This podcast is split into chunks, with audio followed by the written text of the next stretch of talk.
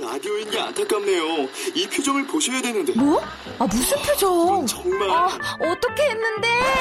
케이비에스 라디오 일곱 개 채널에서 제공하는 최고급 정보들을 사진과 기사 그리고 영상으로 확인하실 수 있습니다. 읽는 라디오 케이비에스 라디오 홈페이지 라디오 점 케이비에스 점 씨오 점 케이알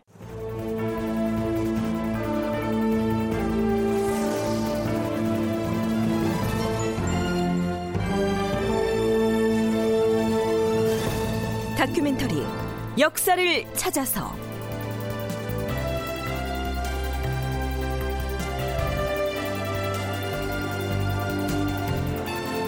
제육백오십사 편 왕위를 넘기겠다 중종의 전위 파동 극본 이상락 연출 정혜진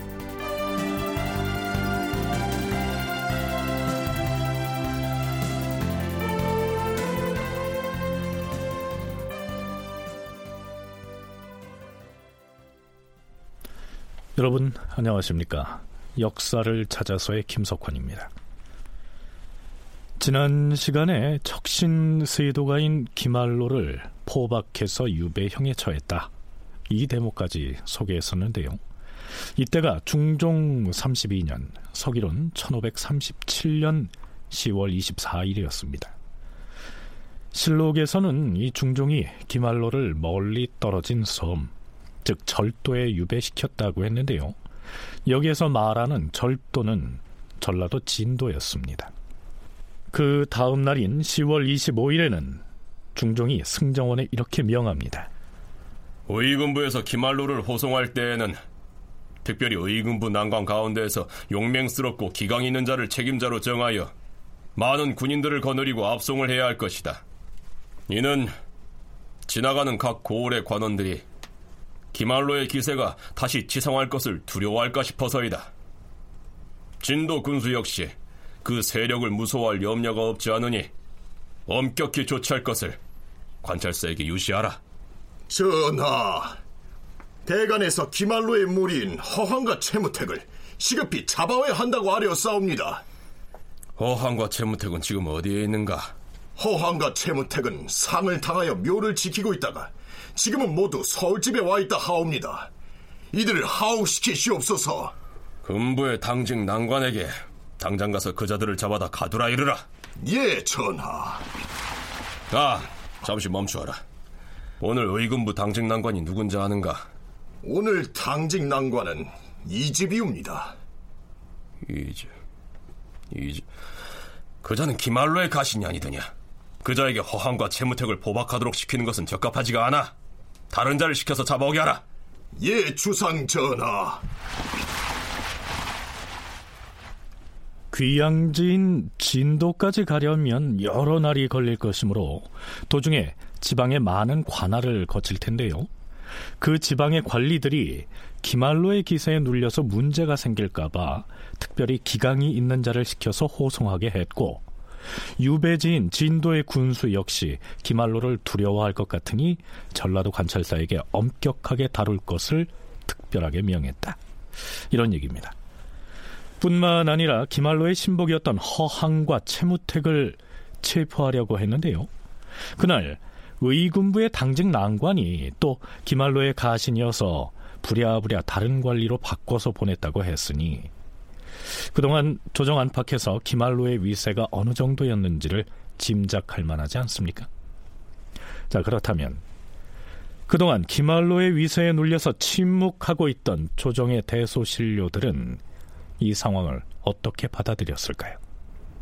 임금이 여러 신료들의 뜻이 어떠한지 알아보려고 우의정 윤은보, 좌찬성 유보, 우찬성 심원경, 이조판서 소세양, 한성부 판윤 윤임, 호조판서 윤임경, 예조판서 김인손, 공조판서 정백봉, 병조참판 윤한인 등을 부르게 했다. 육조의 판서들 중 형조판서 오준을 부르지 않은 것은 그가 김알로의 가까운 친척이었기 때문이다. 좌의정이었던 김알로는 귀양길에 올랐고 영의정 김근사는 김알로와 한 부류였던 탓에 파직을 당하게 됐으니 의정부 삼정승 중에서는 우의정인 윤은보만이 참석하게 된 것이죠. 또한 김알로를 제거하기 위해서 손을 잡았던 세자의 외숙 윤임과 문정왕후의 숙부 윤안인이 이 육조의 판서들과 함께 뒷일을 논의하는 자리에 초대받은 것은 뭐 당연하다고 하겠죠. 자, 이들이 국왕인 중종과 주고받은 얘기들 중에서 몇 대목을 간추려서 소개하겠습니다. 아, 참고로 권세 권자에 간사할 간자를 쓰는 이 권간이란 말이 실록에 자주 등장하는데요. 이 말은 권력과 세력을 가진 간사한 신하를 일컫습니다. 여기에선 김알로를 지칭하죠. 대체로 나라의 권력은 의당 위에 있어야지 아래에 있어서는 아니 된다. 조정에 권간이 있어서 그가 큰 권력을 농간하면 그를 붙쫓는 자가 많게 되니 나라의 대세가 어찌 위태롭지 않겠는가. 더구나 조정의 큰일을 모두 자기 손에 틀어쥐고서 자기와 다른 자는 배척하고 자기에게 붙는 자는 진출시키니 이것이 어찌 신하의 도리이겠는가. 지금 이 일에 시비를 가리고자 경들을 불러 면전에서 의논하는 것이니 각기 자신의 생각을 조금도 숨기지 말고 말하라. 과인이 부덕하여 사람을 쓰는 도리에 어두워 매양 이런 일을 당하니 참으로 부끄럽도다. 시비를 정하려면 널 여러 사람의 의견을 제납하지 않을 수가 없으니 경들은 모두 기탄 없이 말하라. 김알로라는 위인은 매우 고집스러운 자인데 다만 재간이 있기 때문에 나라의 모든 일을 흔히 꿰고 있었사옵니다. 그는 자기가 한 일은 무엇이든 남이 고치는 것을 싫어하여 금방 안색을 불키기 일쑤였사옵니다. 선비들 모두가 그의 잘못을 알지만 평소 성격이 사납고 괴팍하여 감히 고치기를 요구하지 못했사옵니다. 대소 관원들이 모든 일을 반드시 자기에게 품의한 후에 행하도록 했기 때문에 기세가 점점 치성해지고 그의 말이 곧 공론이 되었사옵니다. 음... 벌을 주고 복을 베푸는 위복의 권한이 임금이 아닌 신하에게 있게 된다면 국가의 위망이 닥치는 것이다. 그렇사옵니다. 위복의 권한이 임금에게 있으면 국가가 편안하고 아랫사람에게 있으면 위망의 사태에 이르게 되옵니다. 전하, 김알로에 대해서는 대소신료들이 울분을 느낀 지가 오래되었사옵니다. 김알로는 원래 성질이 가혹합니다.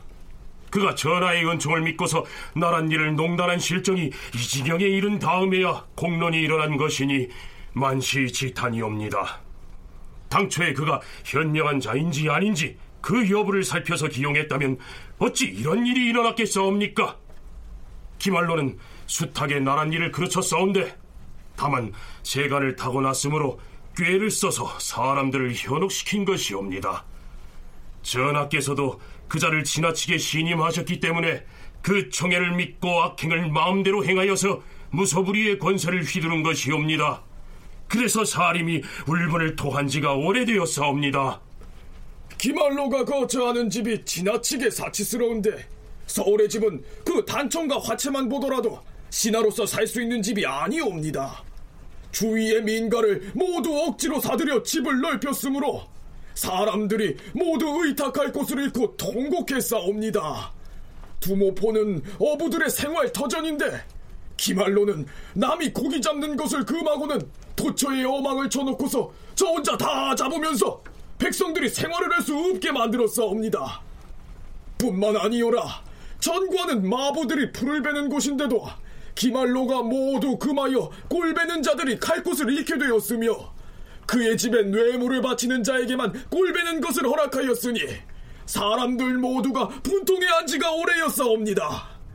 그런데도 지금껏 발설하지 못한 것은 그자가 왕실의 친척으로 기세가 등등했으므로 해를 입을까 두려웠기 때문이옵니다. 만약 그에 대한 전하의 총애가 극도에 달하기 전에 도모했더라면 어찌 이 지경에 이르렀겠사옵니까? 대간과 시종을 뽑을 때에도 김알로는 이 사람은 어떤 사람이며 저 사람은 어떤 사람인가 하면서 백방으로 구별하여 자기에게 붙을 사람이 아니면 뽑지 못하게 하였사옵니다. 대간과 홍문관의 시종은 조정에서 공정하게 선발해야 하는데 김알로가 고개를 끄덕인 후에야 선발을 했으니 조정이 이로 인하여 불화가 생긴 것이옵니다. 김알로의 전횡을 환히 알면서도 입을 열지 못한 것은 김알로가 두려워서 그런 게 아니오라 전하께서 그를 깊이 신임하는 마음을 돌리기가 어려웠기 때문이옵니다. 김알로의 악이 근래에는 더욱 심하여서 조정에 있는 사람들은 감히 숨을 쉬지도 못할 정도였사옵니다. 그래서 사슴을 말이라 해도 사슴이라고 말하지 못하고 반드시 말이라고 해야 했사옵니다. 네, 김알로에 대한 성토가 끝도 없이 이어집니다.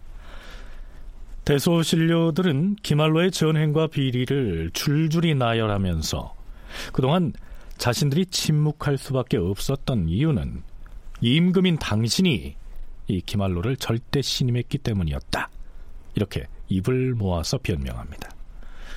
뭐 중종으로서도 할 말이 없게 됐지요. 중종은 부덕의 소치다, 뭐 부끄럽다, 이렇게 소회를 토로합니다. 신하들 중에서는 김알로의 국정농단이 최악에 다다랐을 때에야 또 다른 척신들을 동원해서 이 김알로를 내친 방식에 대해서도 비판을 가하고 있습니다. 왜 그런 식으로밖에 처리할 수가 없는가? 정정당당하게 사법부의 권위를 딱 앞에 내세워서 공명정대하게 하면 되는데 왜 자꾸 척신들을 통해서 다른 척신을 제거하고 이런 방법일 수밖에 없는가라고 하는 것은 특히 김한로부터 시작해서 선조초까지 이 권력 다툼의 큰 그 핵심 요소가 뭐냐 하면은 외척이에요, 외척. 내가 어떤 왕실과 혼행관계를 맺지 않은 상태에서 뭐 조광조처럼 어떤 사회개혁을 외친다거나 아니야, 지금은 너무 급한 개혁이야, 이런 정책 대결을 하는 그런 어떤 알력이 아니고 외척끼리 싸운다는 것은 뭐냐 하면은 이건 어떤 정치 철학이나 국정 운영 방안에 대한 보관도 없이 말 그대로 저급한 권력 투쟁이에요, 이거는. 네, 서강대 계승범 교수의 얘기 들어봤는데요.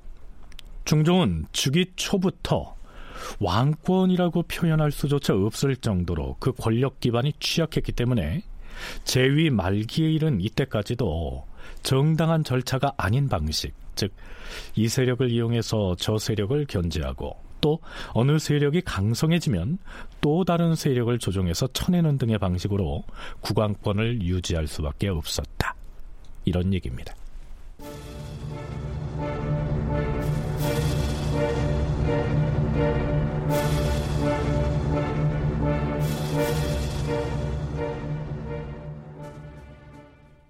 대간에서는 김알로에 대한 형벌을 유배형에 그칠 것이 아니라 극형을, 더불어 김알로의 국정농단에 동조했던 무리 모두에게 중벌을 내려야 한다고 주장하는데요. 중종은 그 주장을 받아들이지 않습니다. 전하, 하늘에 닿을 만한 중죄를 지은 악인은 하루라도 용서할 수가 없으며 임금을 업신 여긴 자와는 같은 하늘 아래 살 수가 없사오니 공론을 따르시어서 쾌히 결단을 하시옵소서. 하... 근일에 일어난 변고는 오로지 김알로 한 사람 때문이다. 그리고 악을 조장한 자들 몇몇은 이미 취죄를 하였으니 지엽적인 무리까지 일일이 취재해서는 아니 될 것이다. 또한 김알로가 비록 중한죄를 저질렀으나 귀양제의 위리한 치를 하면 겨우 신락 같은 목숨만 부지하는 격 아니겠는가. 대신에 반열에 있던 자를 갑자기 중형에 처할 수는 없다. 지금 조정이 당당한데 그 자를 살려둔다 한들 무슨 일이야 있겠는가. 전하, 김알로는 임금을 업신여긴 난신적자이오니 김알로 한 사람 때문에 왕법을 굽힐 수는 없사옵니다. 속히 결단하시어 여론을 진정시키시옵소서.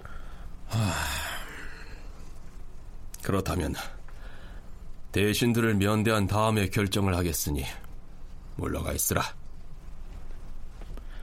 그런데 대신들도 이 김알로를 살려두어서는 안 된다는 쪽으로 의견을 모았고요. 김알로의 신복이었던 허항과 채무택에 대해서도 극형에 처해야 한다고 한 목소리를 냅니다. 중종 삼십이 년 시월 이십칠일, 과인으로서는 김알로에게 차마 중벌을 가하지 못하겠으나 대신들이 모두 죽여야 한다고 하니 부득이 억지로 그 뜻에 따른다. 사사하라. 이렇게 해서 김알로는 귀양지인 진도로 향하는 도중에 사약을 받고 생을 마칩니다. 그리고 허항과 채무택 역시 사사하고 김근사는 관작을 삭탈하여 도성 안에 발을 붙이지 못하도록 출성하라. 이렇게 마무리됩니다. 그럼 여기서 잠깐 김알로의 입장에서 한번 생각해 볼까요? 그는 공주를 며느리로 맞아들여서 국왕과 사돈지 간의 연을 맺으면서 막강한 권력을 갖게 됐는데요. 왜 이처럼 순식간에 무너져버렸을까요? 계승범 교수는 그가 권력을 사적인 욕망을 채우는 데 사용했을 뿐만 아니라 너무나 많은 적을 만들었기 때문이라고 분석합니다. 사방에 적을 너무 많이 만든 겁니다. 정치를 하다 보면 적이 안 생길 수는 없지만 계속 합종 연행을 잘해야 하는데 너무 혼자 다 해먹으려고 하다 보니까 천지사방에다 적이 돼버려요. 가령 조광조 같은 김효사림의 개혁도 실패한 이유도 너무 사방에 적을 너무나 많이 만들었어요. 김안로도 대충 왕이 허여한 권력을 잘 절제하면서 행사하면서 조일도 좀 하고 그렇게 했으면 더 오래 갔을지 모르지만 사방의 적을 만들어버리면 붕괴될 수밖에 없죠. 조광조와 김안로 둘 다 사방의 적을 많이 만들었는데 결정적인 차이점은 조광조는 순수하게 국가 사회를 개혁해야 하겠다. 그런 걸 하다가 실패한 사람이고 김안로 같은 경우는 자기 자신의 권력을 추구하다가 그냥 꺾인 사람이죠. 자, 그렇다면 이번엔 국왕인 중종의 입장에서 그가 김알로라고 하는 막강한 척신 권력자를 숙청했다는 사실을 어떤 의미로 읽어야 할까요? 역사학자 김욱이는 조선 중종 후반기의 척신과 정국동향이라는 논문에서 이렇게 기술하고 있습니다. 중종의 입장은 국왕의 위치에서 왕권의 제약을 가할 만큼 강대해진 신권의 존재를 좌시할 수 없었을 것이며 또한 세력 균형의 붕괴에서 오는 두려움도 약간은 있었다고 보아야 할 것이다. 다시 말해서 남공과 심정 등 훈구 대신에 지나친 비대화를 막기 위하여 보익동궁을 내세운 김알로를 중용하여 전국의 안정을 꾀하려 했던 중종이 그 김알로가 지나친 세력 강화를 가져오고 권력 구조의 불균형과 전국의 불안정을 초래하자 또 다른 세력을 이용하여 이를 제거했던 것이다. 그러나 김알로 제거 과정이 조정공론에 의하지 않고 또다시 척신의 힘에 의한 비정상적인 방법으로 이루어졌다는 것은 김알로 제거 이후 또 다른 척신이 등장할 수 있는 가능성을 제시하는 것이었다. 여기에서 말하는 또 다른 척신은 대윤과 소윤이라는 것을 우린 이미 알고 있습니다. 자, 그렇다면 척신 권력자 김알로가 제거됐으니 국왕으로서의 중종의 통치 기반이나 그 방식이 종전과는 좀 달라지지 않았을까요? 하지만 한국학중앙연구원 원창의 책임연구원의 평가는 좀 회의적입니다.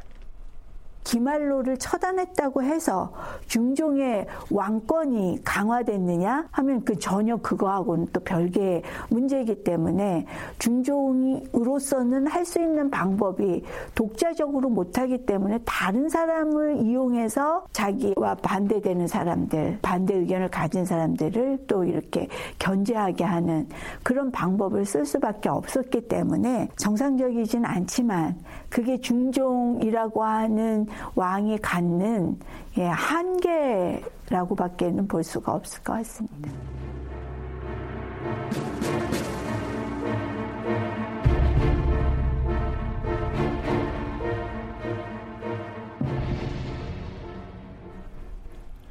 중종 삼십삼 년 시월 초하루, 이때는 김알로 등이 제거된 지 일 년이 지난 시점입니다. 중종이 승정원에 내린 명령이 심상치가 않습니다. 긴히 의논할 일이 있으니 의정부 당상관 전원과 정승을 지냈던 사람 그리고 육조의 판서와 판윤 이상을 모두 불러 모이게 하라. 대체 중종은 무슨 얘기를 하려는 것일까요?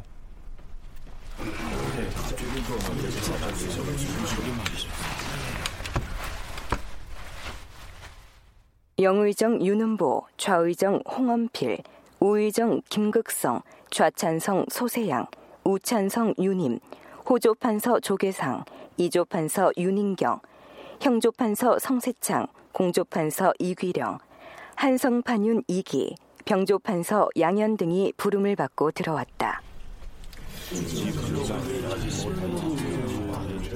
주상 전환합시오.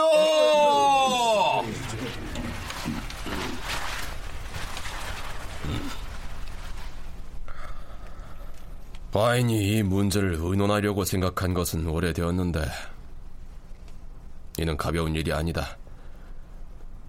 이제 내가 경들과 이 문제를 의논할 것인데 직접 면대하여 의논을 한다면 대소신료들이 모두 놀랄까 우려되는구나. 하여 내 뜻을 먼저 글로 써서 내리고자 한다. 경들은 밖으로 나가서 이 교지를 읽은 다음 그 의견을 말하라.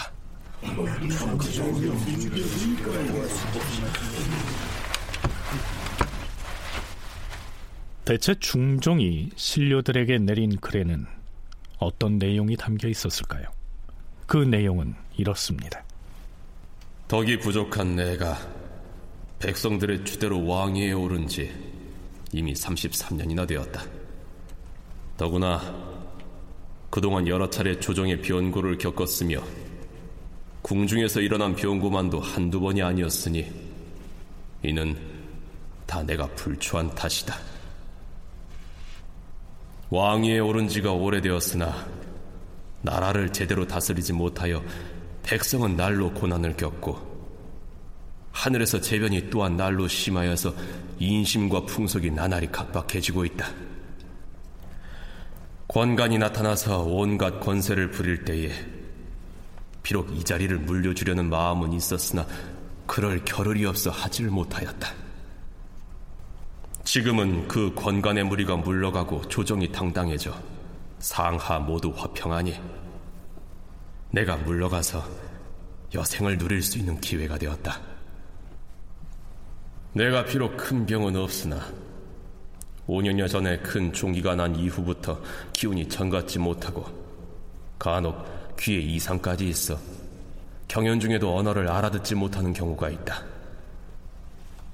내 나이 이미 오십일 세가 되었으니 쇠약하고 늙지는 않았을지라도 정신과 생각이 연소한 때만 못하니 정사를 그르치는 일이 그 얼마이겠는가.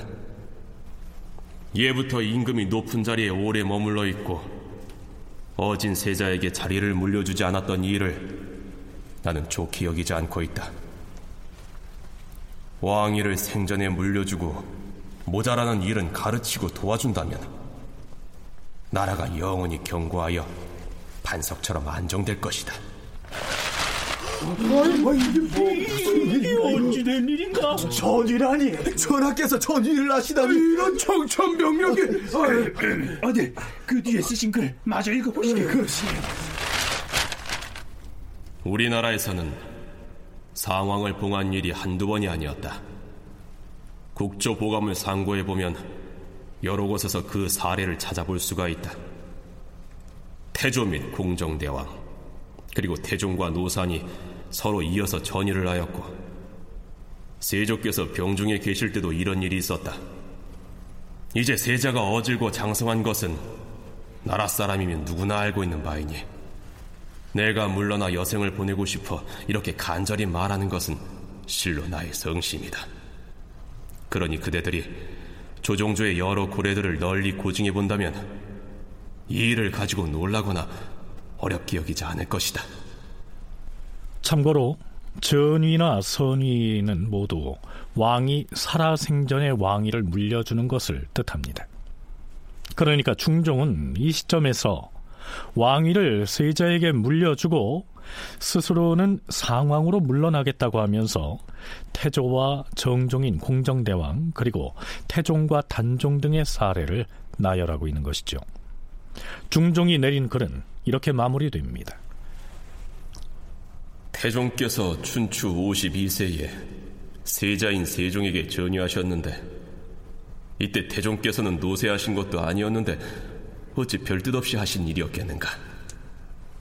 내 나이 또한 앞으로 몇 달만 지나면 오십이 세가 된다. 그러니 지금 왕위를 물려주는 것이 또한 옳지 않겠는가. 그대들에게도 어찌 범연한 일이겠는가. 이 아름다운 일을 경들은 적극 보조하라. 중종은 그야말로 깜짝 놀랄만한 카드를 내보인 셈입니다. 중종은 세자에게 왕위를 물려주겠다고 하면서 태종과 세종의 사례를 들먹이고 있습니다.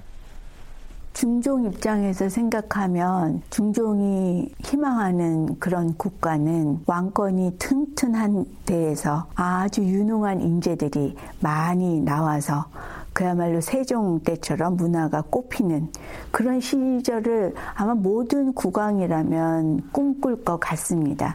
근데 이제 정적이고 그동안 전행해왔던 김알로를 딱 제거하고 그 세력들이 전부 축출되고 났을 때 중종이 다시 한번 그런 꿈을 가지고 다시 내가 나 주도로 전국이 운영되었으면 좋겠다라는 생각을 가질 즈음이 이제 중종 삼십삼 년쯤인 시간인데 그렇게 축출됐다 그래서 바로 중종 중심으로 전국 운영이 되지 않았던 거죠.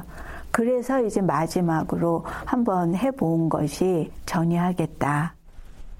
원창의 연구원은 중종이 왕위를 물려주겠다고 한 것을 두고 한번 해보는 것이라고 했습니다. 실제로 물러날 뜻이 있어서 그런 것이 아니란 얘기입니다. 계승범 교수 역시 중종의 전위 발표에는 나름의 계산이 있었을 것이라고 분석하는데요. 중종이 바랐던 것은 다름 아닌 안정적인 왕위 계승이었다는 겁니다. 주로 이제 전국의 흐름이 뭐냐 하면 드디어 소윤과 대윤의 물밑 정쟁이 이제 불을 뿜는 시기입니다. 그러니까 중종 입장에서는 비록 자기 첫째 왕비는 병사했지만 장남이 있지 않습니까? 인종이. 그러니까 조선 왕조에서 장남에게 아무런 하자가 없는데도 갑자기 뛰어넘어서 그 차남에게 왕위를 계승하는 거는 어, 힘들어요. 거의 유일한 예외가 그 태종이 세종대왕 지명한 건데 그때도 양녕대군이 얼마나 이게 참 대책이 없는 아이인가를 공고문 발표해가지고 명나라 허락까지 받아가지고 어렵게 어렵게 이제 하는 건데 그건, 그건 너무 예외적인 거기 때문에 뭐 참고할 필요는 없고요. 그러면 중종 입장에서 보면은 자기 사후에도 전국의 안정을 바라는 것이 왕의 기본적인 본능이죠. 이 무렵 중종은 측근 신료와 이러한 밀담을 나눴을 가능성이 있습니다. 전하, 이제 김알로를 쳐냈으니 다시는 국왕을 능멸하는 자가 초정에 팔을 붙이지 못할 것이옵니다. 그래야지. 그러나 김알로를 쫓아낸 것이 어디 과인이 한 일인가. 그 자를 쳐내자고 계책을 세운 사람들은 세자와 경원군의 두 척신이 아니던가. 그렇다 한들 김알로가 끝내 사약을 받는 것을 보았으니 이제는 감히 그 외척들도 김알로나 남곤, 심정 등처럼 발할 엄두를 내지는 못할 것이옵니다. 이제 심기를 편안히 하시옵소서. 어찌 마음을 편안히 할 수가 있겠는가. 내가 살아있는데도 양쪽의 외척들을 둘러싸고 이런저런 소문이 나도는데 만일 나에게 급작스러운 변이라도 생긴다면 왕위를 두고 고륙상쟁을 하지 않는다고 어찌 장담을 하겠어. 전하, 엄연히 장자로서 책봉을 받은 세자가 건재하고 있사온데 무슨 문제가 있겠사옵니까? 심려 마시옵소서. 세자에게는 후사가 없지 않은가. 반대하는 자들은 그 점을 들고 나올 것이고. 음. 국조보감을 가지고 오라. 국, 국조보감이라면 국조보감은 어인일로... 태종이 세자인 세종에게 왕위를 물려주고 상황으로 물러앉은 기록을 찾아보라. 또한 세주가 전의를 하겠다고 천명했던 기록도 아울러 찾아보라. 저, 저, 전하, 설마 저, 전의 교지를 내리시겠사옵니까? 아니되옵니다. 이참에 전의를 천명함으로써 왕위 계승자가 세자임을 못 박아둘 것이야. 아니, 준비를 하라. 소윤과 대윤의 정쟁을 중재해주고 할 어떤 역량이 중종한테 별로 없는 거예요. 제가 보기에 마음은 인종한테 가 있어요. 정법을 어길 수는 없으니까. 또 인종이야말로 학문도 열심히 하고 공부도 열심히 하는 사람이니까. 문제는 뭐냐 하면은 국왕으로서의 중종은 그런데 인간으로서의 중종, 즉 남편으로서의 중종은 자기 아내인 문정왕후한테 거의 휘둘렀던 것 같아요. 그러다 보니까 중종도 마음의 한쪽은 인종한테 빨리 내가 하겠다. 더 이상 세자 문제 가지고 발언하면 내가 사형에 처하겠다. 이런 과감한 발언을 왕이 해주면 되는데 마음으로는 하고 싶은데 또 그런 마음을 하려고 움직이는 일을 보이면 첩보가 다 들어가죠. 왕비한테. 물론 조정 신료들이 소윤이니 대윤이니 하는 호칭을 공식적으로 사용한 것은 이때로부터 오 년여 뒤입니다만 이 중종은 그 두 척신 세력의 갈등으로 인해서 왕위 계승자로서의 세자의 지위가 흔들리게 될 것을 우려했고요. 그걸 확고히 하기 위해서 전위 카드를 들고 나온 게 아니겠느냐. 계승범 교수의 견해가 그러합니다.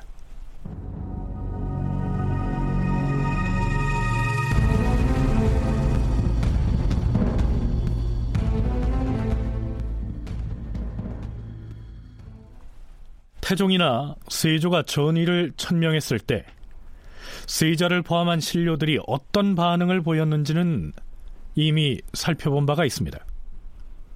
세자는 물론 신료들 모두가 부복하는 자세로, 즉 땅바닥에 엎드려서 전위를 거두어달라 이렇게 눈물로 호소하는 것이 통상의 관례입니다.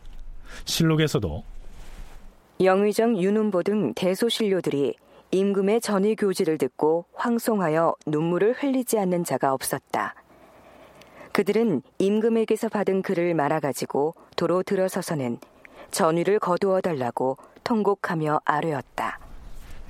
주상전하, 신들은 삼가 전하께서 내리신 글을 보고 놀라지 않은 자가 없었사옵니다.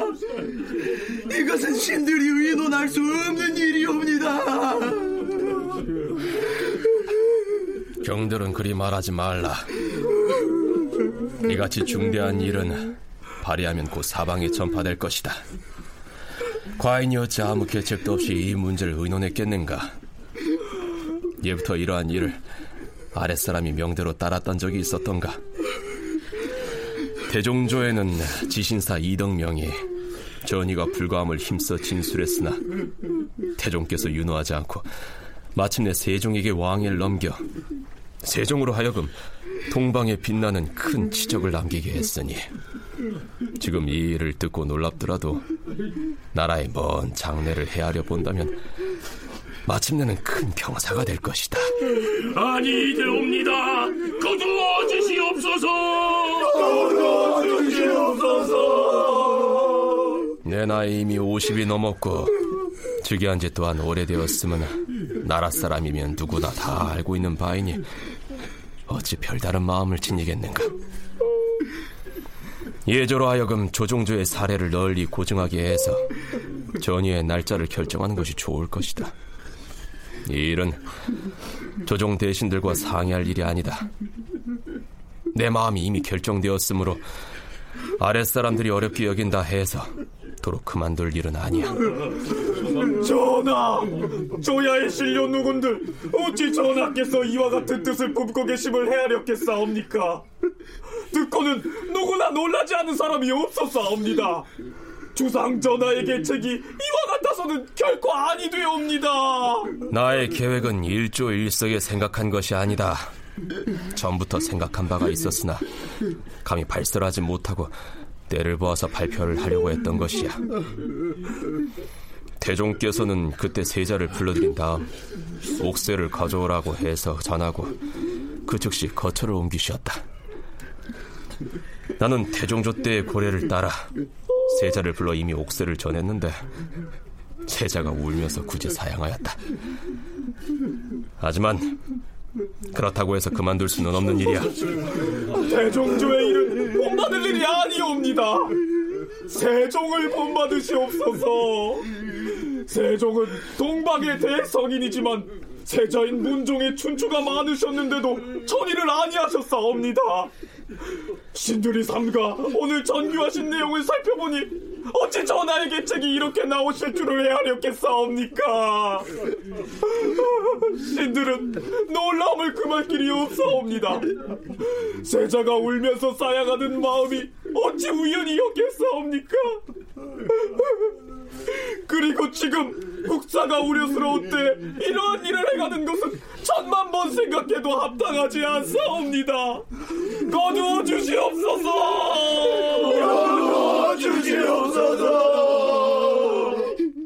전위하겠다 국왕이 얘기를 하게 되면 영의정 이하 모든 신료들이 세자에게 가서 빨리 부왕께 가서 안 된다라고 어, 얘기를 하라. 그래서 세자를 필두로 해서 모든 관료들이 이제 그 마당에 부복해서 어, 아니 되옵니다. 이런 일들을 하게 되는 거죠. 안 하겠다는 얘기가 나올 때까지. 그러니까 사실은 신료들도 힘들지만 세자도 되게 어려운 일이거든요. 근데 중종이 정말 전위를 하고 싶어서 이런 이야기를 한 것이 아니라 이 카드를 한번 꺼내서 자기의 의지를 한번 관철시키고 싶은 그런 얘기로 어, 했기 때문에 네, 실제로 국왕이 생전에 왕위를 넘기겠다고 선언했다가 그대로 실천한 경우는 정종이나 태종을 포함해서 극히 일부 사례에 불과합니다. 앞에서 중종은 태종이 세종에게 생전에 왕위를 물려주고 상왕으로 물러났던 사례를 들면서 자신도 그렇게 세자에게 전위를 하겠다고 말했는데요. 태종은 그때 말고도 재위 육 년째에서도 불쑥 왕위를 물려주겠다고 선언하게 됩니다. 그때 물려주겠다고 한 대상은 세종이 아니고 장자인 양녕대군이었죠. 그때 태종이 전위를 선언한 의도는 따로 있었습니다. 계승범 교수의 얘기입니다. 왕이 그만두고자 할 때 전하, 그러면 전하의 그 마음을 저희가 충실히 알겠습니다. 그러면 뜻을 받들겠나이다 라고 할 사람은 아무도 없죠. 그러다가 죽은 사람이 또 전례도 있죠. 태종이 전위하고자 했을 때 그 왕비의 남동생들인 민무구, 민무질 이 두 형제가 씩 웃었다. 그걸 또 누가 또 가서 읽는 겁니다. 아마 그게 아마 환관들이 보지 않았을까 싶은데요. 나중에 다른 일로 외척이 바로 하는 걸 막기 위해서 제거하고자 할 때 아무리 왕이라 해도 너는 왜 외척이 바로 하려고 그러니 죽어라. 그건 그럴 수는 없거든요.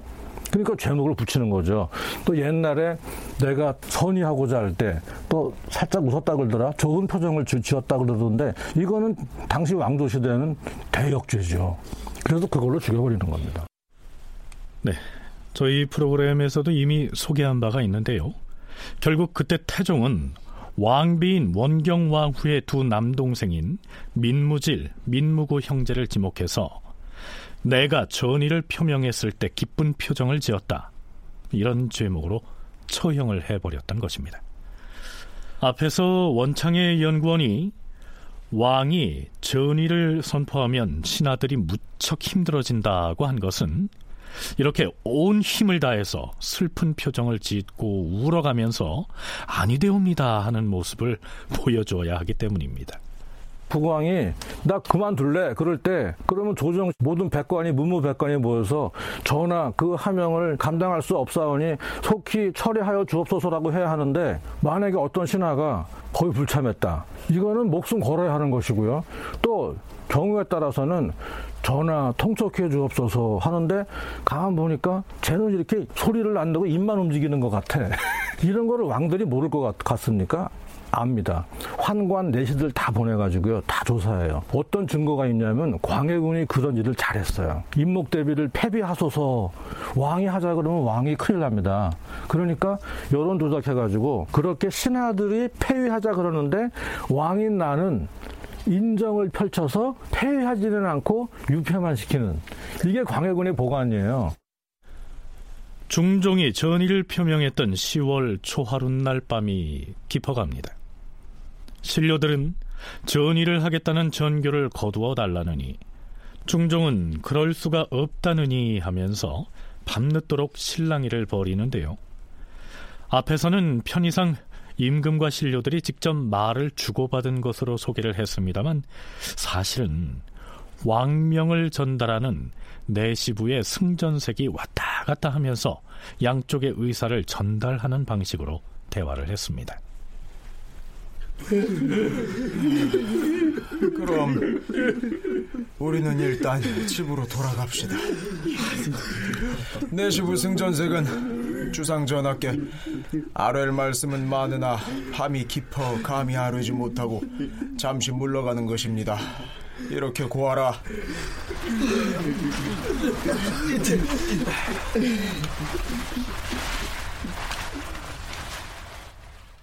그날 밤은 일단 이렇게 해산합니다.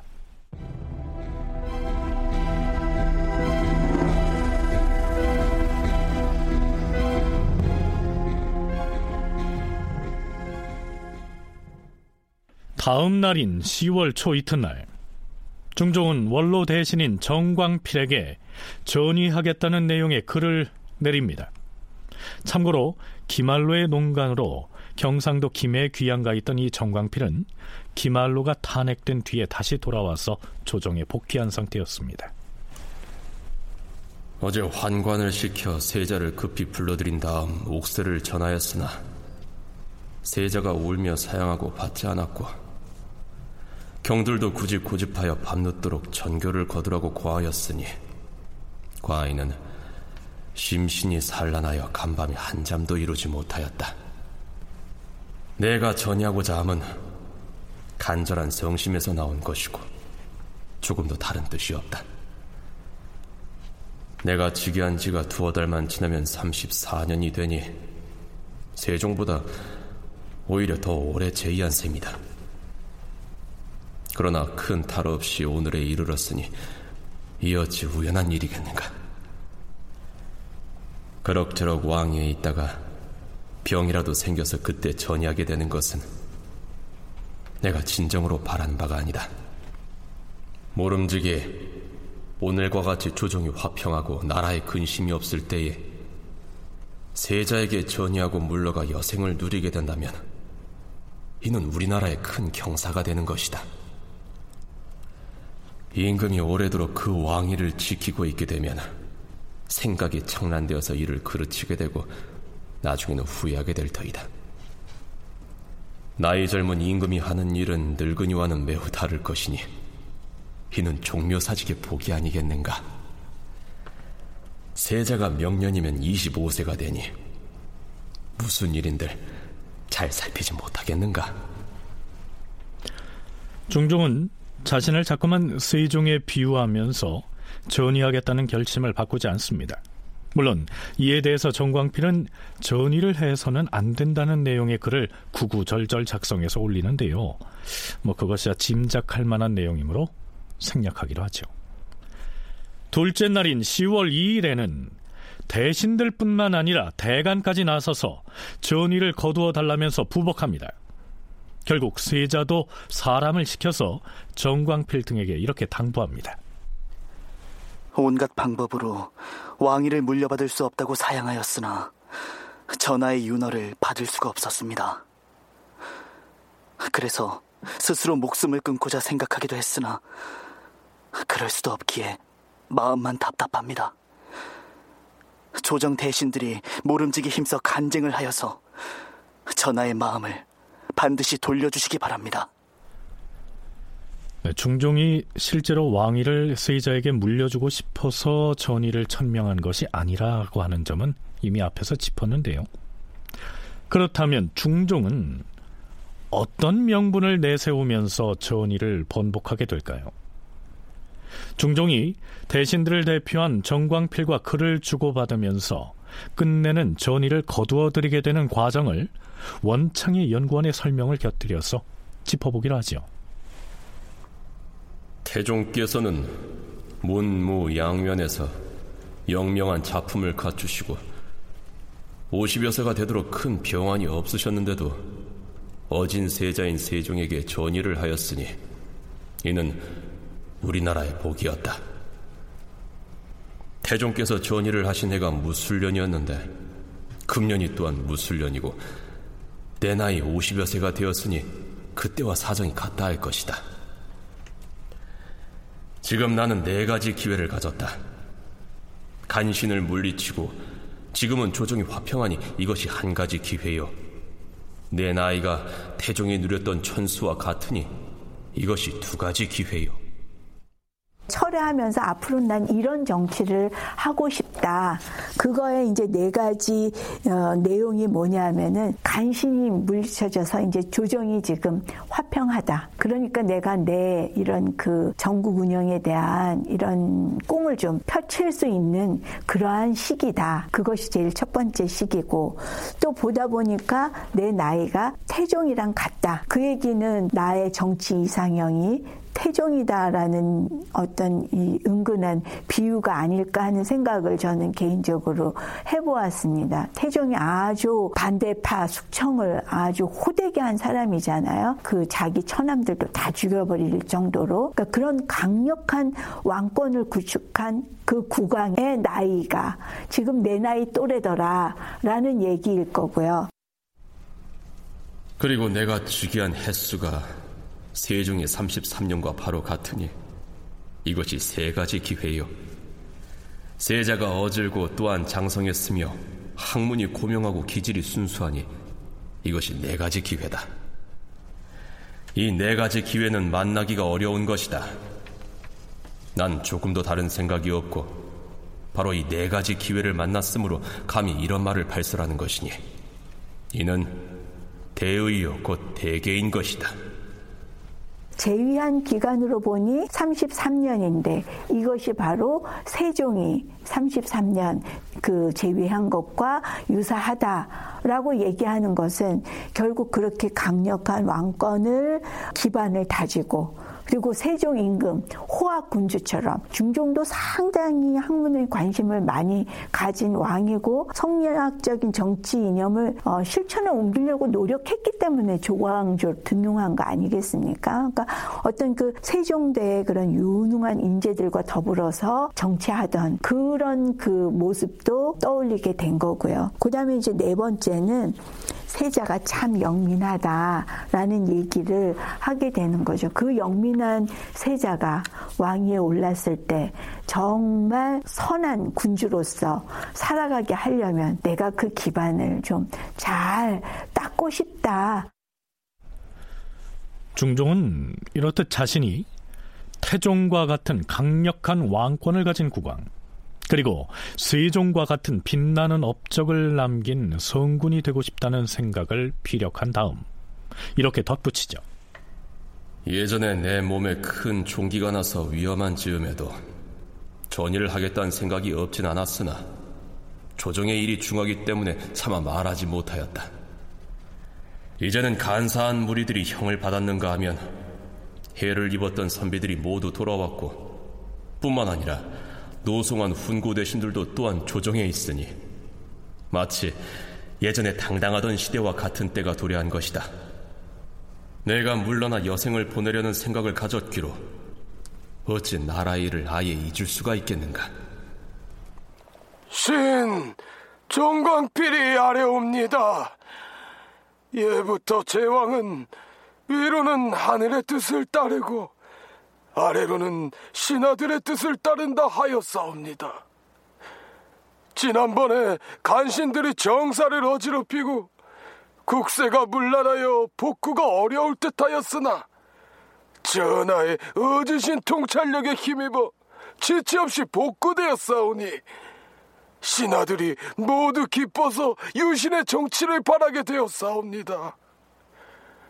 전하께서는 간신을 제거한 뒤에 조정이 화평해졌다고 말씀하시나 신들의 생각으로는 지금이야말로 안위의 갈림길에 있다고 여기옵니다. 이러한 때에 어찌 까닭없이 보인을 급급하게 물려주시고 유유자적 여생을 편히 요양하려고만 하시옵니까? 신들은 놀랍고 황송할 뿐이오며 온 나라 백성은 소동하고 있사옵니다. 신들이 고사를 두루 살펴보아도 한창 나이에 전하처럼 급급히 전의하신 예는 고금에 없었사옵니다. 바라옵건대 전하께서는 위로는 종묘사직의 중요한 임무를 생각하시고 아래로는 백성들의 간절한 마음을 따라서 빨리 생각을 돌이켜 전의하시겠다는 하명을 거두신다면 더 이상 다행할 것이 없겠사옵니다. 네, 물론 정광필이 올린 글은 그 요지만 간추린 것입니다. 결국 중종은 이런 교지를 내리죠. 음, 경들이 지금 아랜 글을 보니 매우 절실하다.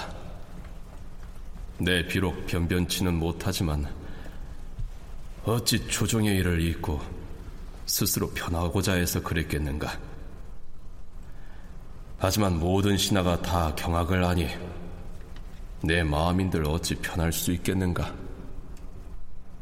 그러므로 마지 못하여 그대들의 청을 따르노라. 이렇게 중종은 전의를 번복합니다. 물론 이건 정해진 수순이었죠.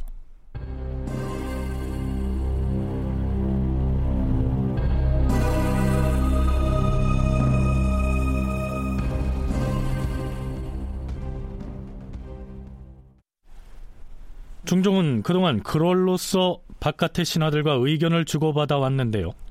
정식으로 전의를 거두겠다는 뜻을 밝히고는 편전인 선정전으로 나와 대신들을 만납니다. 당초에 아랫사람들이 놀라워할 것을 몰랐던 것은 아니다. 젊은 임금과 나이 들어 쇠약한 임금이 하는 정치는 다를 것이야. 의지와 기운이 쇠모해지면 계책과 생각이 어긋나기 때문에 어진 세자에게 전의하려고 했던 것이다. 허나 조정의 의논이 간절하기 때문에 이제는 할 수가 없게 되었다.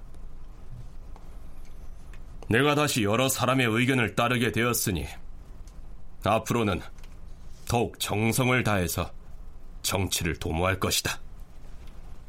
역사학자 김범은 자신의 저서 사화와 반정의 시대에서 중종이 일으킨 전의파동에 대해서 이렇게 기술하고 있습니다. 일찍이 태종도 그러하였지만 전의파동은 국왕이 신하를 압박하여 정치적 주도권을 장악하려는 의도로 일으키는 사건이다. 이때도 비슷하였다. 신하들의 만류로 하루 만에 전위 의사를 철회한 중종은 이제야말로 정성을 다해 정치를 도모할 때라면서 자신에게 주어진 네 가지 기회가 있으므로 중흥이 반드시 성공할 것이라고 강한 자신감을 피력하였다. 그렇다면 이러한 전의 파동 이후에 중종이 꿈꾸었던 정치적 중흥은 이루어졌을까요? 중종의 그런 꿈이 강력한 그런 왕권 위에서 유능한 인재들과 더불어서 학문도 논하고 그러한 정치체제로 구축하고 그리고 순조롭게 왕위를 세자에게 넘기는 것, 이런 것을 꿈꾼 건 아닐까. 근데 문제는 그 꿈대로 되지 않았다는 게 문제인 거죠. 변화가 눈에 띄는 것이 없습니다. 그러니까 이제 한번 공식적으로 이런 것들을 자기의 어떤 앞으로의 전국 운영의 그런 방향, 이런 정도 꿈, 나는 이런 전국이 운영됐으면 좋겠다라는 그런 바람들을 신료 앞에서 한번 이야기하는 데에 그치게 된 게 아닌가. 그 이후로도 전국이 그렇게 중종 중심으로 움직이고 있다고 보기는 어렵을 것 같습니다. 결국 중종의 전의 파동은 별 성과를 거두지 못했다는 얘기입니다. 다큐멘터리 역사를 찾아서 다음 주 이 시간에 계속하겠습니다.